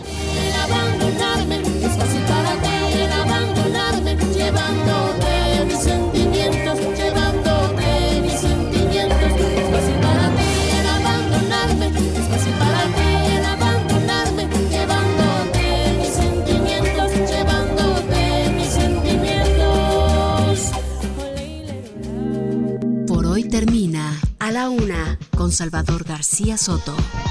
Un encuentro del diario que piensa joven con el análisis y la crítica. A la una, con Salvador García Soto. De lunes a viernes, de una a 3 de la tarde. Heraldo Radio. La HCL se comparte, se ve y ahora también se escucha.